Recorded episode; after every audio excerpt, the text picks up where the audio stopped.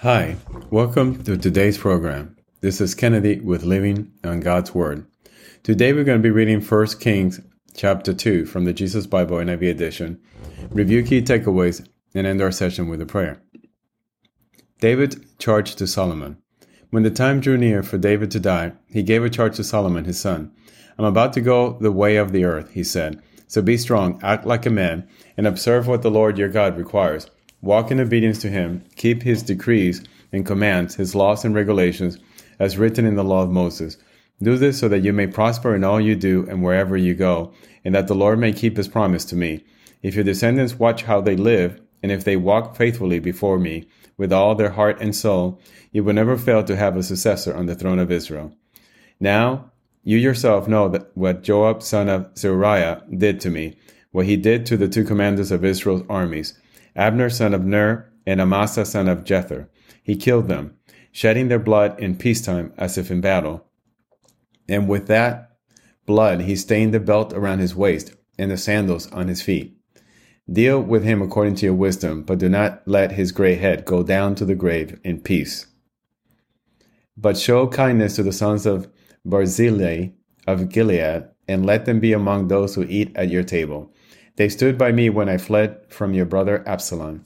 And remember, you have with you Shimei son of Gera, the Benjamite from Bahurim, who called down bitter curses on me the day I went to Mahanaim. When he came down to meet me at Jordan, I swore to him by the Lord, I will not put you to death by the sword. But now do not consider him innocent. You are a man of wisdom. You will know what to do to him. Bring his great head down to the grave in blood. Then David rested with his ancestors and was buried in the city of David.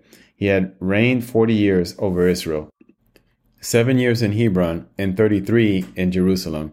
So Solomon sat on the throne of his father David, and his rule was firmly established. Solomon's throne established. Now Adonijah, the son of Haggith, went to Bathsheba, Solomon's mother.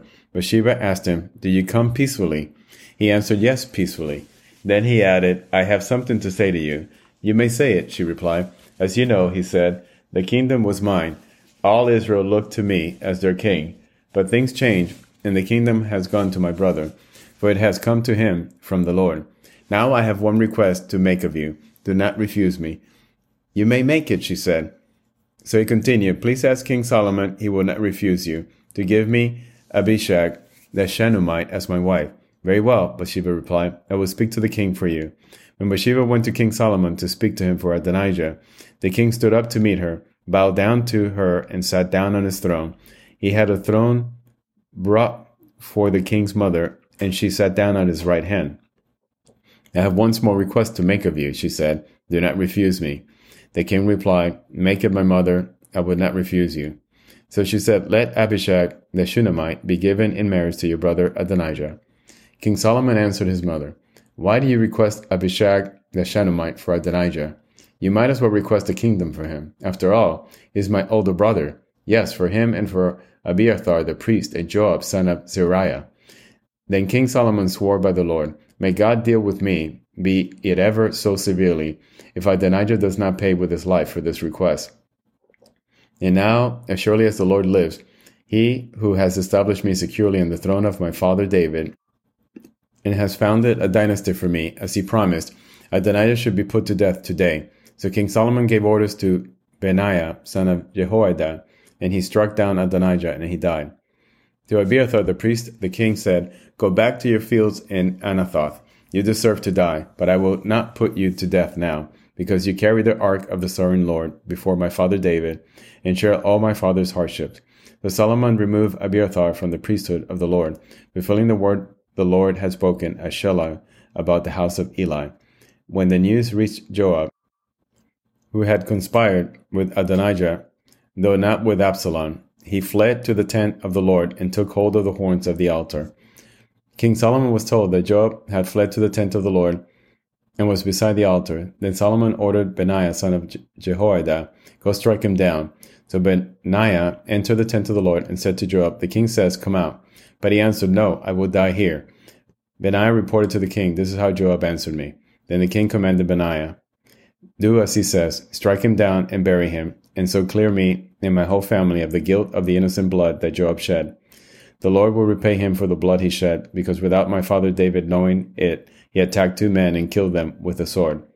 Both of them, Abner son of Ner, commander of the Israel army, and Amasa son of Jether, commander of Judah's army, were better men and more upright than he. May the guilt of their blood rest on the head of Joab and his descendants forever. But on David and his descendants, his house and his throne, may there be the Lord's peace forever. So Benaiah son of Jehoiada went up and struck down Joab and killed him, and he was buried at his home out in the country. The king put Benaiah son of Jehoiada over the army in Joab's position and replaced Abiathar with Zadok the priest. Then the king sent for Shimei and said to him, Build yourself a house in Jerusalem and live there, but do not go anywhere else. The day you leave and cross the Kidron valley, you can be sure you will die. Your blood will be on your own head. Shimei answered the king, What you say is good. Your servant will do as my lord the king has said. And Shimei stayed in Jerusalem for a long time. But three years later, two of Shimei's slaves ran off to Achish, son of Maacah, king of Gath, and Shimei was told, Your slaves are in Gath. At this, he saddled his donkey and went to Achish at Gath in search of his slaves. So Shimei went away and brought the slaves back from Gath. When Solomon was told that Shimei had gone from Jerusalem to Gath and had returned, the king summoned Shimei and said to him, Did I not make you swear by the Lord and warn you? And the day you leave to go anywhere else, you can be sure you will die. At that time you said to me, What you said is good, I will obey. Why then did you not keep your oath to the Lord and obey the command I gave you? The king also said to Shimei, You know in your heart all the wrong you did to my father David. Now the Lord will repay you for your wrongdoing. But King Solomon will be blessed, and David's throne will remain secure before the Lord forever. Then the king gave the order to Benaiah, son of Jehoiada, and he went out and struck Shimei down, and he died. The kingdom was now established in Solomon's hands. This is the end of First Kings chapter 2. So we see here the incredible bloodshed that continues within David's family, trying to secure the throne between an older and a younger brother. Solomon comes out victorious, and Adonijah is struck dead. So now let us pray. Father God, thank you so much for your word and your wisdom. Thank you for giving us this guidance and this beacon that guide our life, our spiritual life and our physical life. Father, we love you, we adore you, we worship you. We need you every day.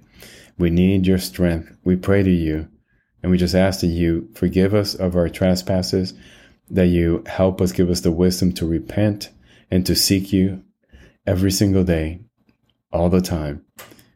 And Lord, give us the wisdom to be humble and to repent and to know that we're wrong and that we're sinful and that without you, we're nothing. Father, send the Holy Spirit to protect us and guide us. We ask this in Jesus' name. Amen.